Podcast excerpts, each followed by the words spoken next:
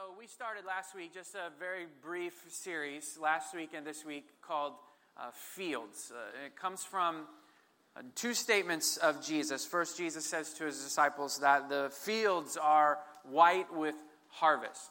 Uh, it means that there's uh, people ready to come into the kingdom of, of Jesus.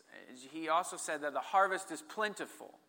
That means at your work, there are plenty of people who are ready to come into the kingdom of Jesus. At your school, there are an abundant amount of people ready to come into the kingdom. On your street, the harvest is plentiful. So there's no problem with the harvest. Jesus said there is a problem, though, and it's with the workers. The harvest is plentiful, but the workers are few. That's what Jesus said. Uh, so we're trying to correct that problem here at Bayou City that the workers would not be few among us. And God has given you a field to harvest. It could be your work, it could be uh, your family, it could be on your street, it could be around the world. He has given you some responsibility, some harvest responsibility.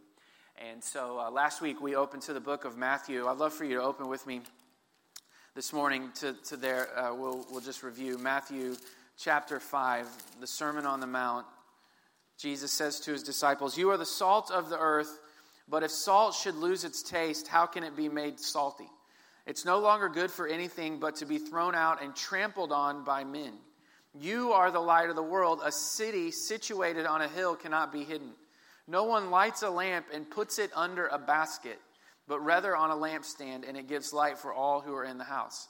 In the same way, let your light shine before men so that they may see your good works and give glory to your Father in heaven. So we are the salt of the earth. We are the light of the world. We are a city situated on a hill. We are a lamp on a lampstand. We are to let our light shine through our good works. And when that happens, people will give glory to our Father in heaven. So we shine through our good works. We shine. People will see, and God saves. We're a city on a hill. Uh, so I thought it would be helpful in this series if you heard from somebody who lives and works in the real world. Uh, I love when people come and they say, uh, you know, what was the last real job that you had? So before being a pastor, you know, that doesn't count. What was your your real job. And in a lot of ways, it doesn't count because you would just assume that everywhere I go, I go fully turned up, light shining everywhere I go, all day long. All I ever have to do is think about Jesus, and Jesus is awesome, and Jesus is awesome. And I'd wake up in the morning, and that's how I go to sleep. All my thoughts during the day because I don't live in the real world because I'm a pastor. But you do live in the real world, and you got to go to a real job, and you got to go to real baseball games and basketball games, and you have a real life. And so, uh, since I don't, um, I thought we could hear from somebody who does. And so this is my good friend, uh, Brian Merrill. Uh, Brian is one of the elders here at Bayou City Fellowship. And more than that, he is an incredible human being. And when I think about uh, someone who is a city on a hill, um, I think of Brian. Because with uh, Brian, there's no distinction between when uh, he's in a room of faith, and when he's in a room of work, and when he's in a room of family, and when he's in a room of fun. You know, a lot of us have built walls to divide those sections of our life. And so, the you that came to church this morning, you are in your room of faith. But pretty soon, hopefully sooner than later, I'm assuming, uh, you will step out of this room of faith and you will step into a room of family. And you'll go to lunch with your family, or you'll go with your family to your home. And, uh, and then you'll step out of your family room and you'll send your kids upstairs and you will lay down on the couch or you will lay down in the bed. And that's the room of your own fun and your own uh, enjoyment. And then on Tuesday, you will step back into the room of work. But all these different parts of our lives are divided. But when you read the scripture, the Bible doesn't tell us that that's the way it should be. We just do that naturally. The you that shows up at, the, at work is the you that should be here at church, is the you that should be spending time with your family or your friends or alone today. There should be no distinction. You are sitting on a hill at all times, not just when you are in a room of faith. And Brian is like that, and he's awesome uh, guy. So, uh, Brian, tell us when, where, uh, how you were born. Uh, give us your life story in 30 seconds. Great setup. Uh, yeah, I was born in, in 1975 in Dallas, Texas, and uh, born to Linda and Leonard Merrill. And I was the firstborn. We lived in Garland in, in Dallas for a few years through fourth grade. Moved to Sulphur Springs and then moved to what I consider my hometown, which is Texas City, Texas. I graduated from Texas City. Parents no longer live there. They live down the road in Hockley a little bit. But uh, if you ever ask me where I'm from, I'll either say Telephone, Telephone, Texas, which is where my grandmother's. That's a real place? Uh, it's a real place, Monkstown, Texas. But really, I'll say Texas City. And um, you know, Texas City, Curtis likes to make fun because I'm going to try to steal his thunder. So uh, it, it's we're the stingarees, and that is a very menacing animal. I want to be very clear right now this morning. If nothing else, it sounds like something C.S. Lewis made up. You know, a, a stingaree. It's so we like, were literally the Texas City Stingarees was our name, and uh, we were orange and black, which is really, I mean, of all the colors, that just elicits fear when you step fear. onto the field orange and black, and Halloween orange on top of that. So, a stingery is a stingray, but with some flair. Is that? We've never no we've no flair involved, but I guess if that's what an outsider wants to do, but uh, you know I don't know. We take it really personally. I just want to be very clear. You've been to the Texas City Mall. Some of you have been to the Texas City Mall. We represent. I just want to be very clear. Uh, so Stingarees. you want to be very all the way. All right, man. He's pushing it. I'll be real honest. I was a Willard Tiger. That's everybody can wrap their mind around that. That's a real mascot. But tell us where you went to college because your college makes up for all of the weaknesses of your uh, high school experience. Texas City was not weak. I mean, I don't want to spend 30 minutes okay. talking about how great Texas City was. And Tell us where you went to school. I went to, I went to Texas A&M University, so there you go. yeah. There we go. Absolutely. So, uh, yeah, went there. You're a little more bold in, in this service than he was last here, service. So last service, he like was he fan. was he was like non A and M. Now he's like pro A and M. Yeah, I love it.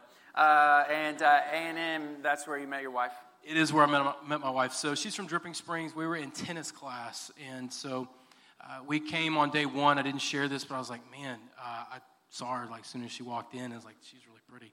And so I sat down next to her. So then, literally, uh, you know, I'm, I'm not very good at tennis. Um, we'll argue about who won. I say I won, she says she won.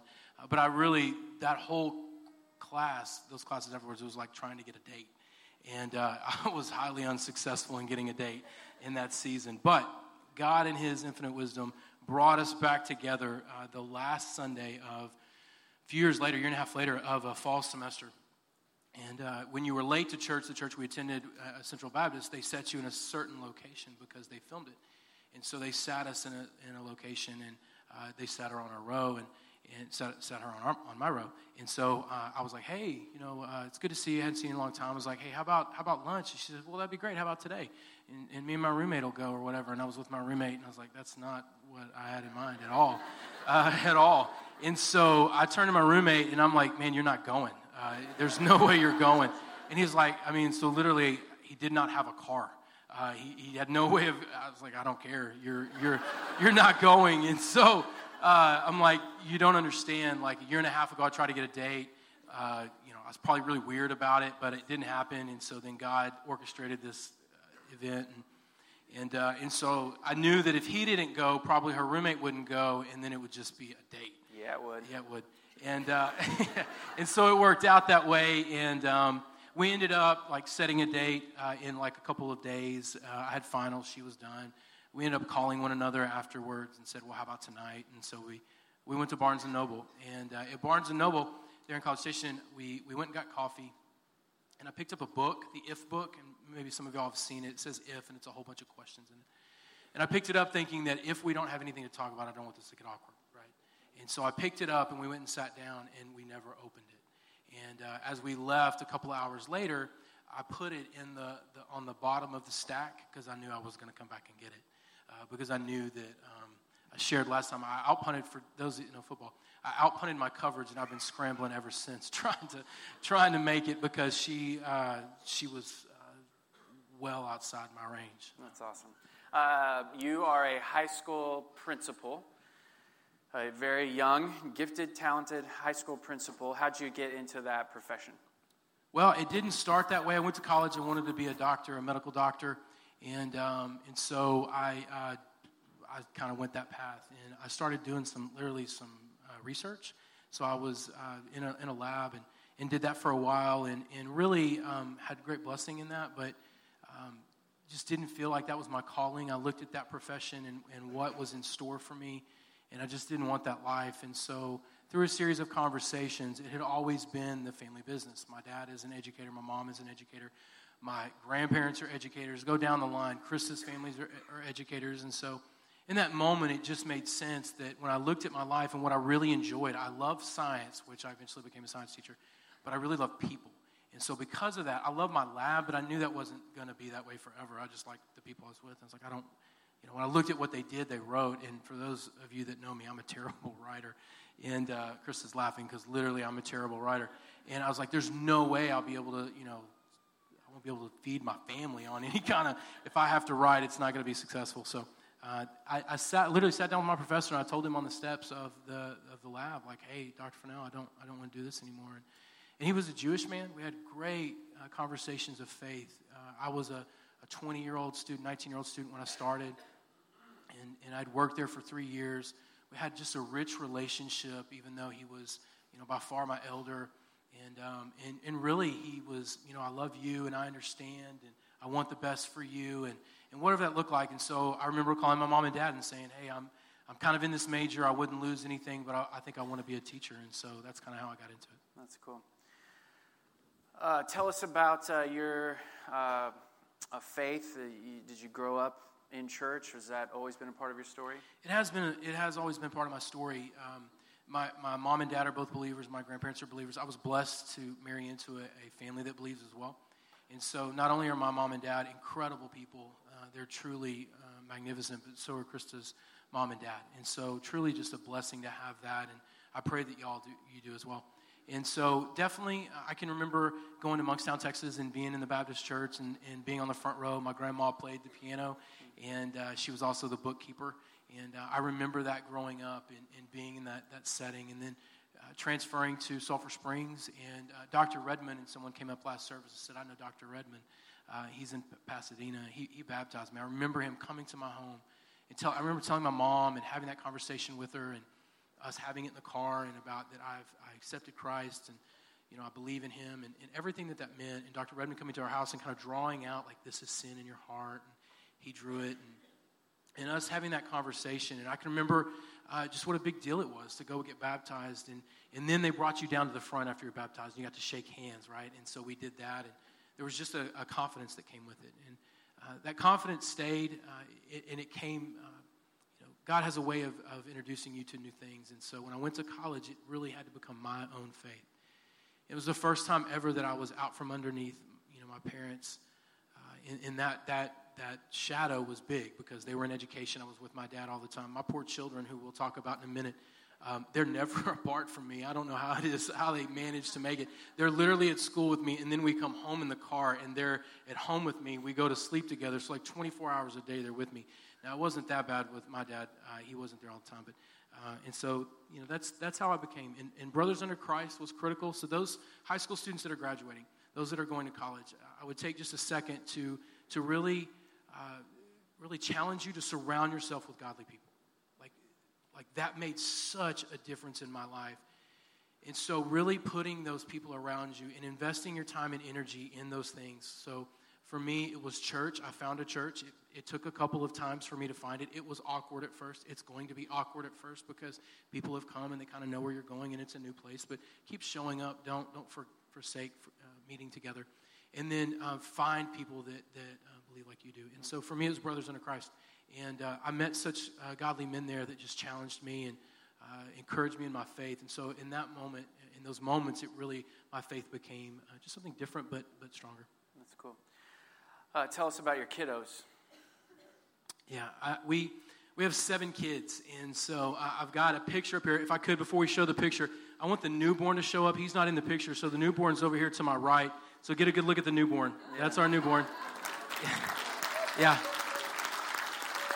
So he's so newly born that he could not be in the picture. That's how fresh, that's how just straight from the hospital he is.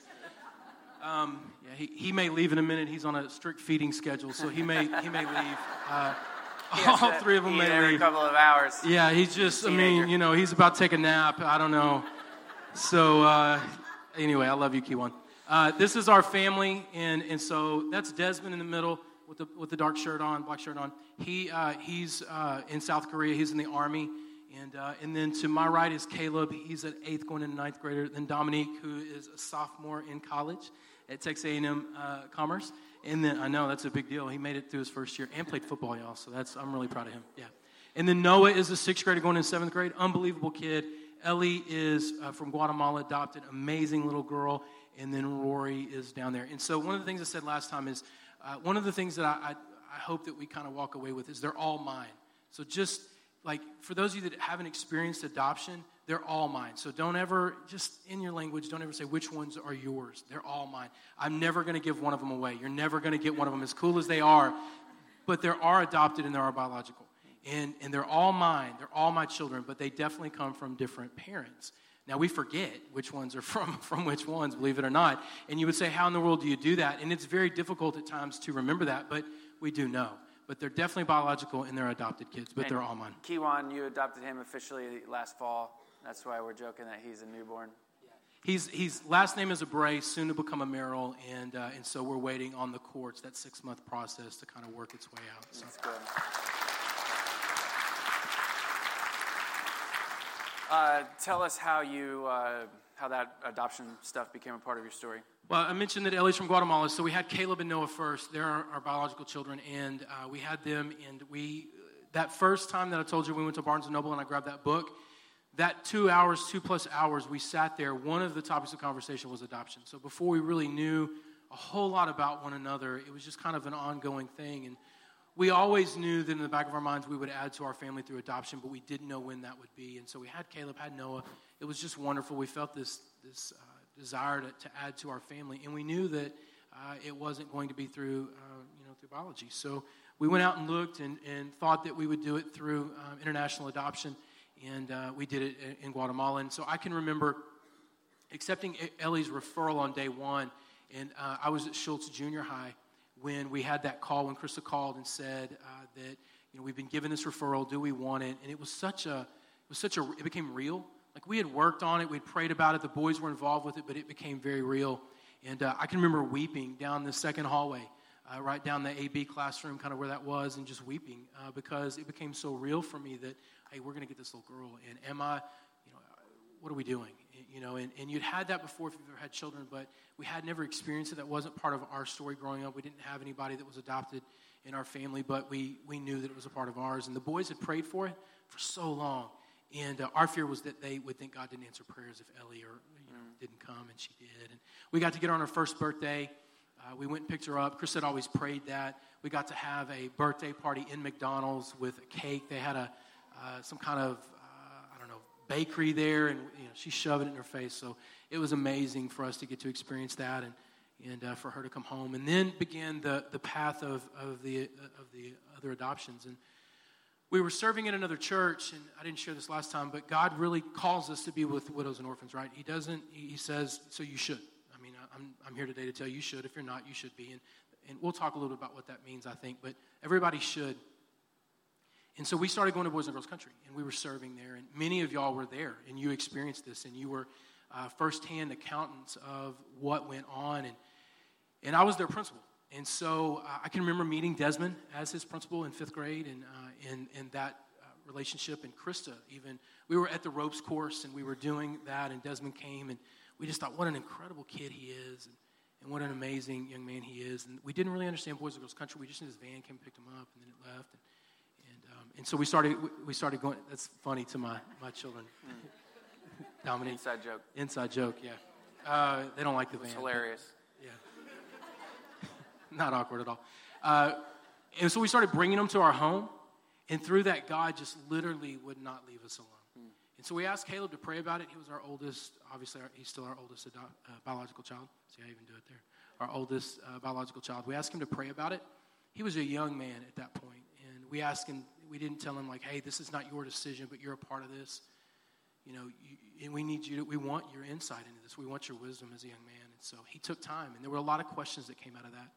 You know, I won't be the oldest. No, you won't be the oldest anymore. You'll be the oldest biological, but you won't be the oldest adopted. And so, you know, he just went through that questioning, and, And a week later, we asked other people, uh, some of which are in the room, to pray over that and think about it and to speak that into our lives. And it just came back that it was a blatant yes, and we could not deny that. And Caleb came back, and it was a blatant yes. And so we began the progressive adoption of the Brays, Merrills, and our families just intertwined. And I, I, I didn't say this last time. I wish I had. There's a lot of things I wish I said last time, but I cannot imagine our family, our biological family, without our adopted children. I just can't. I can't imagine my life without our, our adopted kids.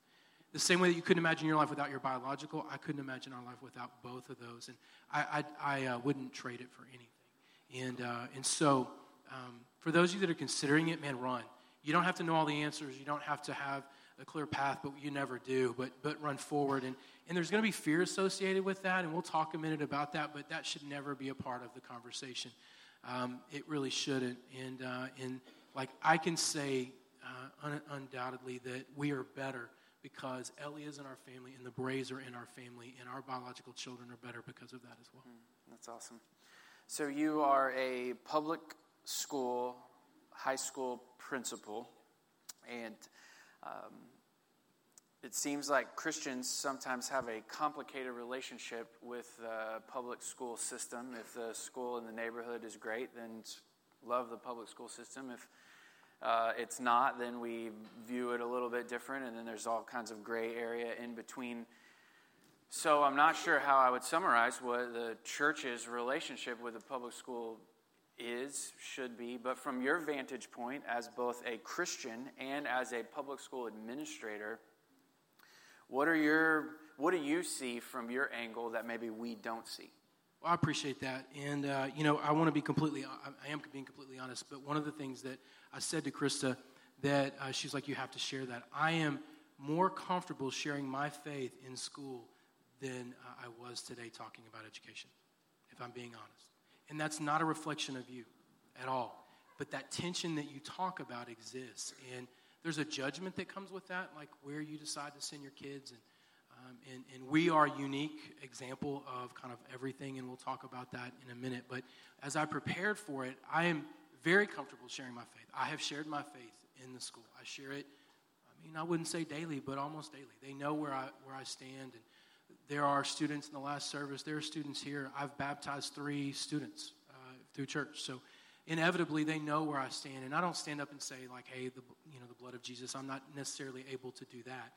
But there are things and there's ways of conducting your life that people have a clear understanding of who you are and where you believe. And the educators in the room uh, understand that. And those of you that work maybe in a, in a place where that is not as uh, open as, as you would want it to be, you know that that opportunity exists as well. And so, you know, I, don't, I think that there's a huge parallel between uh, this idea of fields and the idea of, of the school being a field. I mean, the, the kids are in rows, and so are our crops. And so, you know, those are a, a great example. And, and if I could, we're going to challenge you in so many ways. I, I hope to challenge you in so many ways today, but one of which is um, every day between the hours of about 7 and 3 or 4 o'clock, man, the unchurched come together. And it's diverse. And there's nowhere on the planet that you have a more diverse population and a combination of believers and unbelievers on any given day, not even Sunday morning. And there's such an opportunity there. So the educators in the room understand that. You understand that as well as parents. And hopefully, I'm going to challenge the educators in the room and, and you as well that aren't in, in education. But that is such an opportunity that uh, we have it, to, you know Tuesday, seven o'clock. They're going to show up, and uh, and and uh, we have a responsibility with that. So that tension exists. For us, we have seven kids. I've shared that. You've met some of them. Some of you know that already. But uh, we we don't. Not all of our students have all been publicly educated. They all have had some time in public education, but they all have not served exclusively in public education. Uh, we have, we have uh, some that have been in a classical Christian school setting, and it's been such a blessing uh, for them. We've had another that's been homeschooled. So we, even though I'm a public administrator, and I believe in that with all my heart, and I believe that we have a responsibility as a nation and as a body of believers with that. Um, we have made that decision. We did not make it out of fear. And I said that earlier, and I want to be really clear. I think it's important, and sometimes people make decisions not to send their kids to public school based out of fear. And we as Christians should not be afraid. Over 30 times in Scripture, it tells us not to be afraid, and it tells us to be in the world, but not of the world. And that's a fine line. And so there's no judgment. Please understand. I think I have a, a, platform to be able to tell you there is no judgment with where you send your kids. I have decided, we have decided, that we, we have made the decision. Not all of our kids would go to public school. Some of them would, would kind of dip in and out, and we made it fit. But we looked at the kids and we involved them in that educational process. And we had open conversations with them about that so that there would be engagement and they would understand. And, and that's as much as it's appropriate. Sometimes it only can go so far, and then as parents, we have to make that decision. So um, that's what I would say. And as far as adoption and uh, our adoption through our three, uh, three guys through the schools, I would say that that connection can exist for you as well, and we'll talk a little bit about that. That's cool. Um, what, uh, as you're in and out with your students, you talk about them kind of knowing where your background is and your faith is, and seems like your role creates some pretty amazing opportunities for conversations. What of the, the good works that Jesus talks about, what, which of those seem to resonate the most with your students? So as like we, we obviously had a like a list of questions, so I prepared for the what we were prepared. We we, this is scripted, right? I thought about it. Hopefully, you can tell I've thought about it and written it down quite a bit. Um, hopefully, right? So one of the things that kept coming back as I looked at these questions were three things. And so, as a former teacher, I did teach biology. As a former teacher, we're going to do a couple things. So number one is be present. So get a pen out. You're going to have to take some notes today. It won't be a lot. I promise. He's going to give you a quiz at the end. I will give you a so quiz. But I'm giving you the questions and the answers right now. So if you've got a phone, get it out. Because the questions that I'm going to answer, I think uh, the, the principles that we're going to talk about and will be overarching. Number one, be present. So what was number one? Be present. Be present. Number two is be intentional. What was number two? Be intentional. Be intentional. Number three is be spirit led. What's number three? Be spirit, be spirit led. So I think those three things, and that's a callback. Good educators in the room know what we're doing right now. But um, not great wait time, right, guys? But a little bit decent. So hopefully you will remember those three things be present, be intentional, and be spirit led. And if you can take those, and as a body of believers, we're going to make a real difference, whether your kids go to public school or private, or whether they're not, you don't even have kids in school. So uh, the question, so the, uh, the other thing was relationships. I mean, grounded in all of that is a strong relationship. And having those relationships with those kids, man, you can make such a difference. And uh, they know if you're present and so I didn't get to say this uh, last time because I didn't think about it, but one of the things that I say uh, to my kids all the time when I'm in front of them, and they, they hear this, whether there's 400 in the room or 700 in the room or 1900, which is what I'm responsible for uh, at my school, is uh, they're going to know a couple things. They're going to know that they're loved, and I say, I love you. So they're going to hear from, from wherever I stand, I, I love you. We love you. And uh, I think that's critical because sometimes maybe in their homes they don't hear that. And, uh, and it's an appropriate love, no question, but they're going to hear that they're loved. And for that to have a, a, a, meaning, my, my prayer is that that really lands, and it lands with some authority. I got to know them, right? I got to know who they are. I got to be present. It has to be intentional at time. And I've got to get to know everybody, and what they value, I value, and what's important to them is important to me. Whether it's you know my thing in high school, and whether it wasn't my thing in high school, it has to be important. And when you do that, that relationship's a strength. So I tell them I love them. I tell them that they're not, an, they're not a mistake and they're not an accident. I tell them that all the time. And that they were created for significance. And that it's our job to help them uncover that and help them grow that. And I say that almost every time I'm around them. And those that are students in here that I've been their principal or their teacher know that that's kind of evolved. But I tell them I love them. And uh, they always hear that. And, uh, and so they hear that quite often. That's cool. Uh, how do you think churches can come alongside school districts? There's probably not a more influential organization in Cypress than the Cy-Fair School District. And obviously, you're in Waller. There's not a more influential organization in Waller than the Waller School District. So it seems irresponsible of us to ignore um, the most influential organizations in our community. How can we come alongside school districts and be the light of the world that Jesus is talking about?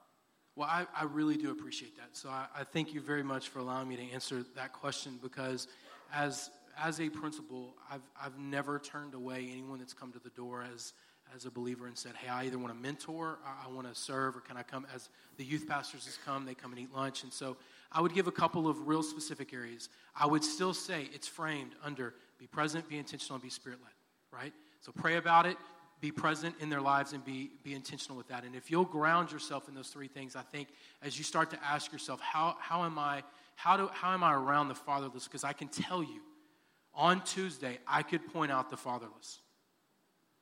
I mean, no question. I mean, I, could, I can point them out. I can point out a bunch of them. I can point out ones that, that are motherless. I can point out the ones that, um, and so there is a need. So Scripture tells us that we're supposed to be with, with those guys. You know, I don't necessarily have widows. I might have a few if I, th- if I thought about it, but I definitely have the fatherless. And so, a couple of, of areas. Uh, number one, you could be an individual mentor. Every school district has some kind of mentor program. And if you if you are close to a school or your work is close to a school, go and knock on the door and say, "Look, how do I mentor a kid?" And I just want to give back. I want to show up. I want to teach them academically. And they inevitably throw softballs. They, and what I mean by a softball is they give you a question. They'll ask a question. They'll ask about you. They'll ask about your faith. They always do.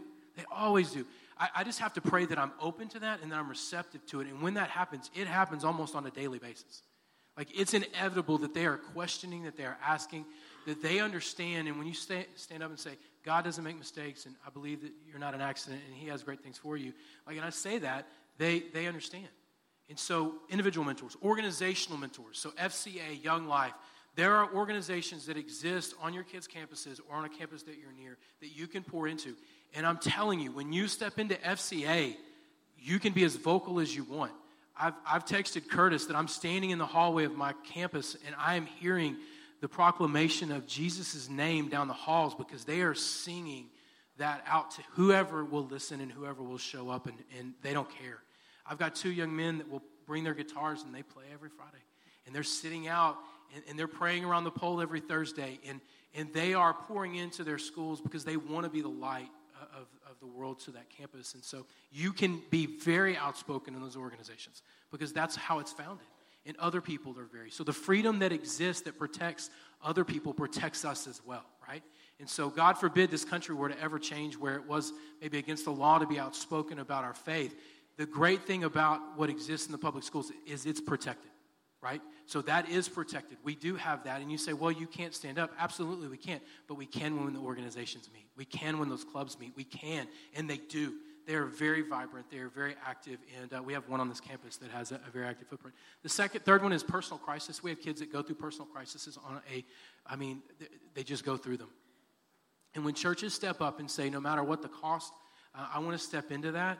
And Bayou City Fellowship has done that for Waller High School. They did that literally from the first Sunday and I failed to mention that. But the very first Sunday that we were in operation, Curtis took half of the uh, of the, the tithe that day and gave it to us. He gave it to the high school, and I, I just thought of that.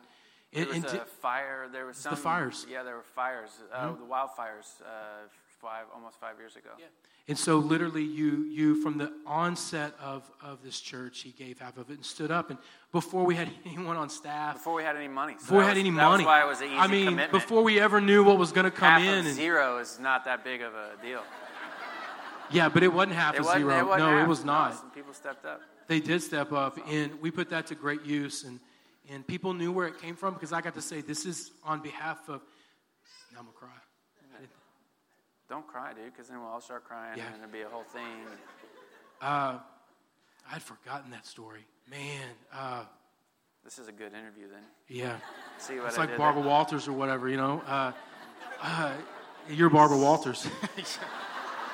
uh, so me crying, you're Barbara Walters, which is worse. Worse. Um, Uh, well, uh, we'll move on. Well, Um, you are uh, young. I mean, I don't know if people appreciate it, but you're very young to be a principal of, uh, of a school that size and a school district that size. And, and you do everything that you do with a lot of excellence, and you're always seeking to learn and do and be the best that you can be. What role do you think that uh, effort for excellence plays in us being the light of the world? I do appreciate that, and I would say that any excellence I have is, is predicated on the individuals that I work with and um, on the shoulders of the giants that came before me. And so the, the educators that I'm blessed to work with are inspirations on a daily basis. And so that excellence that exists is uh, critical, and you've mentioned it. And uh, so I think one of the things that I want you to leave with are the three things. So, number one, be present. Number two, be intentional. And then the third one was be spirit led. And then I want you to remember that because you have application in your, in your work.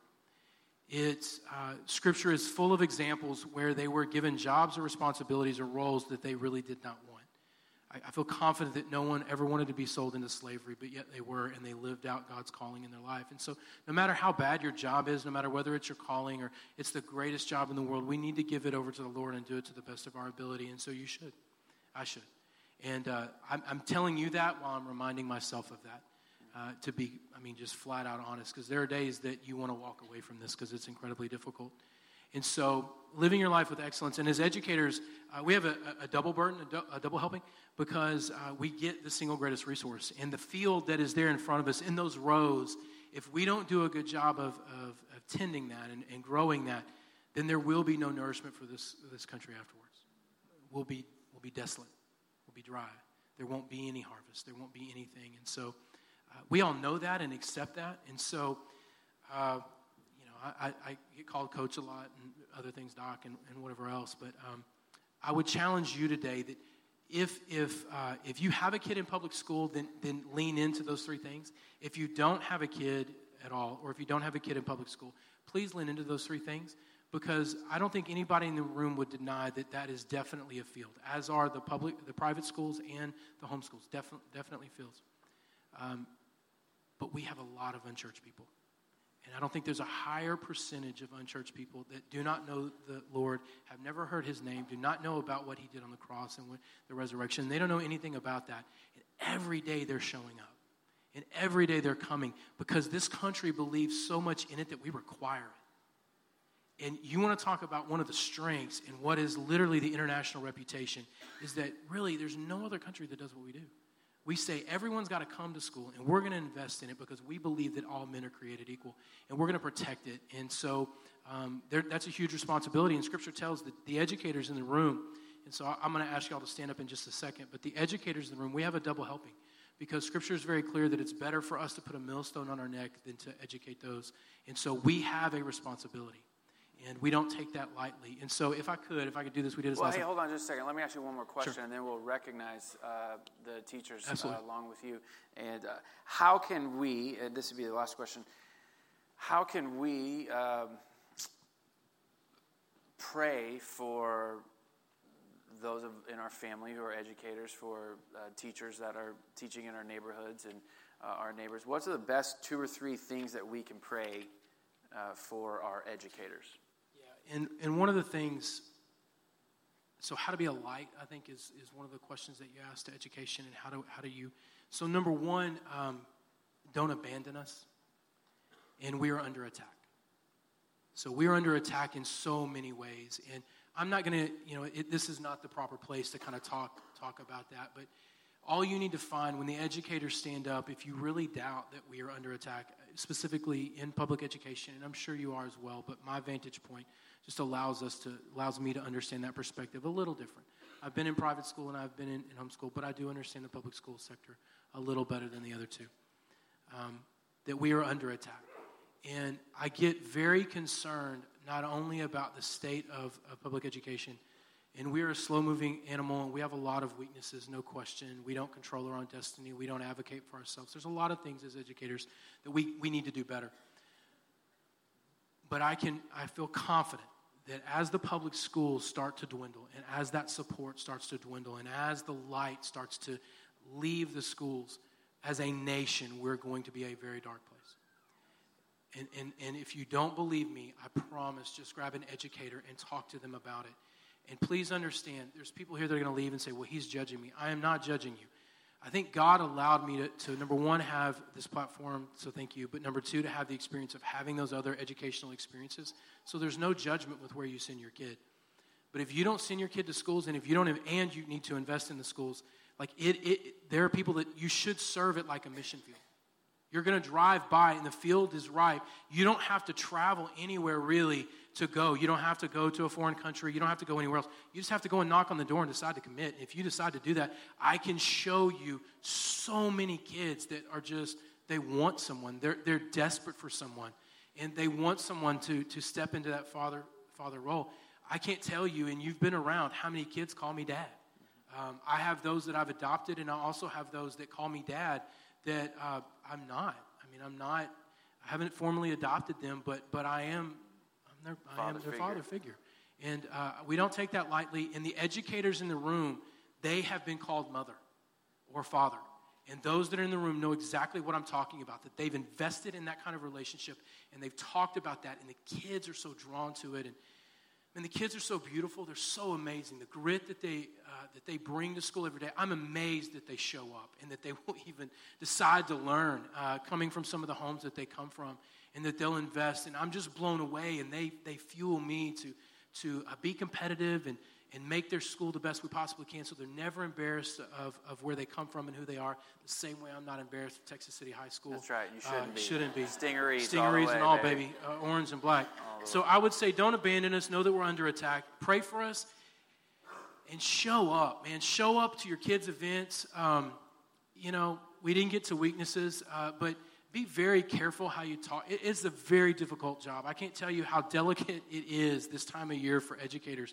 They're walking a fine line before going, man, I'm just out. Like, I can't, you know, we need months to, to kind of recuperate and, and uh, get our focus back. So, you know, just assume the best in each other and when you're asking questions. We love your kids, believe it or not, and, um, and we want the best for them. And, and sometimes they don't do right, and sometimes we don't do right, and we need to be honest about that. But, but we never need to be permissive um, and indulgent parents. And um, I would say that's one of the things. So, so just as, as, as parents who have kids in school, pray, show up, be present. I would still go back to those three things. Number one, be present. Number two, uh, be uh, intentional. And three, be spirit led. That's awesome. If you are an educator in here, whether it's a Christian school, home school, public school, university, uh, would you stand up? That's so great. Uh, Brian, why don't you uh, pray for these guys? And, uh, and why don't you reach your hand out towards one of them? I know they're getting ready to finish their year, but let's just pray that God would finish strong with them the last few days. Some of them are already out. They're on vacation here. They're not with us today. Uh, but, uh, and that uh, God would give them the rest to continue the calling uh, that He's put on their life when they start school next fall. Lord, we look to you as an example for the greatest teacher of all. So as we step into our fields and as we step into our places of work, Lord, we, we turn to your example. Lord, we turn to, to the way that you taught and the way that you left. And Lord, we just want to emulate who you are in our workplaces and in our schools. So, Lord, I pray a special blessing upon these teachers. Lord, they teach your children, and we know what Scripture says about your children. We know how you valued them, and they educate your children. So, Lord, I pray that you would bless them. I pray that you would give them patience. I pray that you would give them energy. I pray that you would give them those moments of clarity where they realize that this is truly a higher calling and you've called them to this and that they would just be refreshed. So, God, I pray that tomorrow or Tuesday when they step into their classroom or the next time they, they do, Lord, that they would know that you've called them something greater uh, than, than, than, um, than themselves, that you've established that. And Lord, we want to honor you with your children. We want to honor you in the homeschools. We want to honor you in the private schools. And we want to honor you in the public school. And we want to be that light that um, is just so beautiful. Lord, you are beautiful. You're so powerful. And God, we thank you for allowing us to be a part of your great work. We, al- we thank you for allowing us to be a part of your gospel story, Lord. And I pray that we would be good stewards of that, that we would never take it for granted, that we would never take it lightly. So, Lord, as we leave, I pray that we would, we would, we would pray about our involvement and that we would, we would be the good workers, that Bayou City Fellowship would not be the church where the harvest is, is plenty and the workers are few.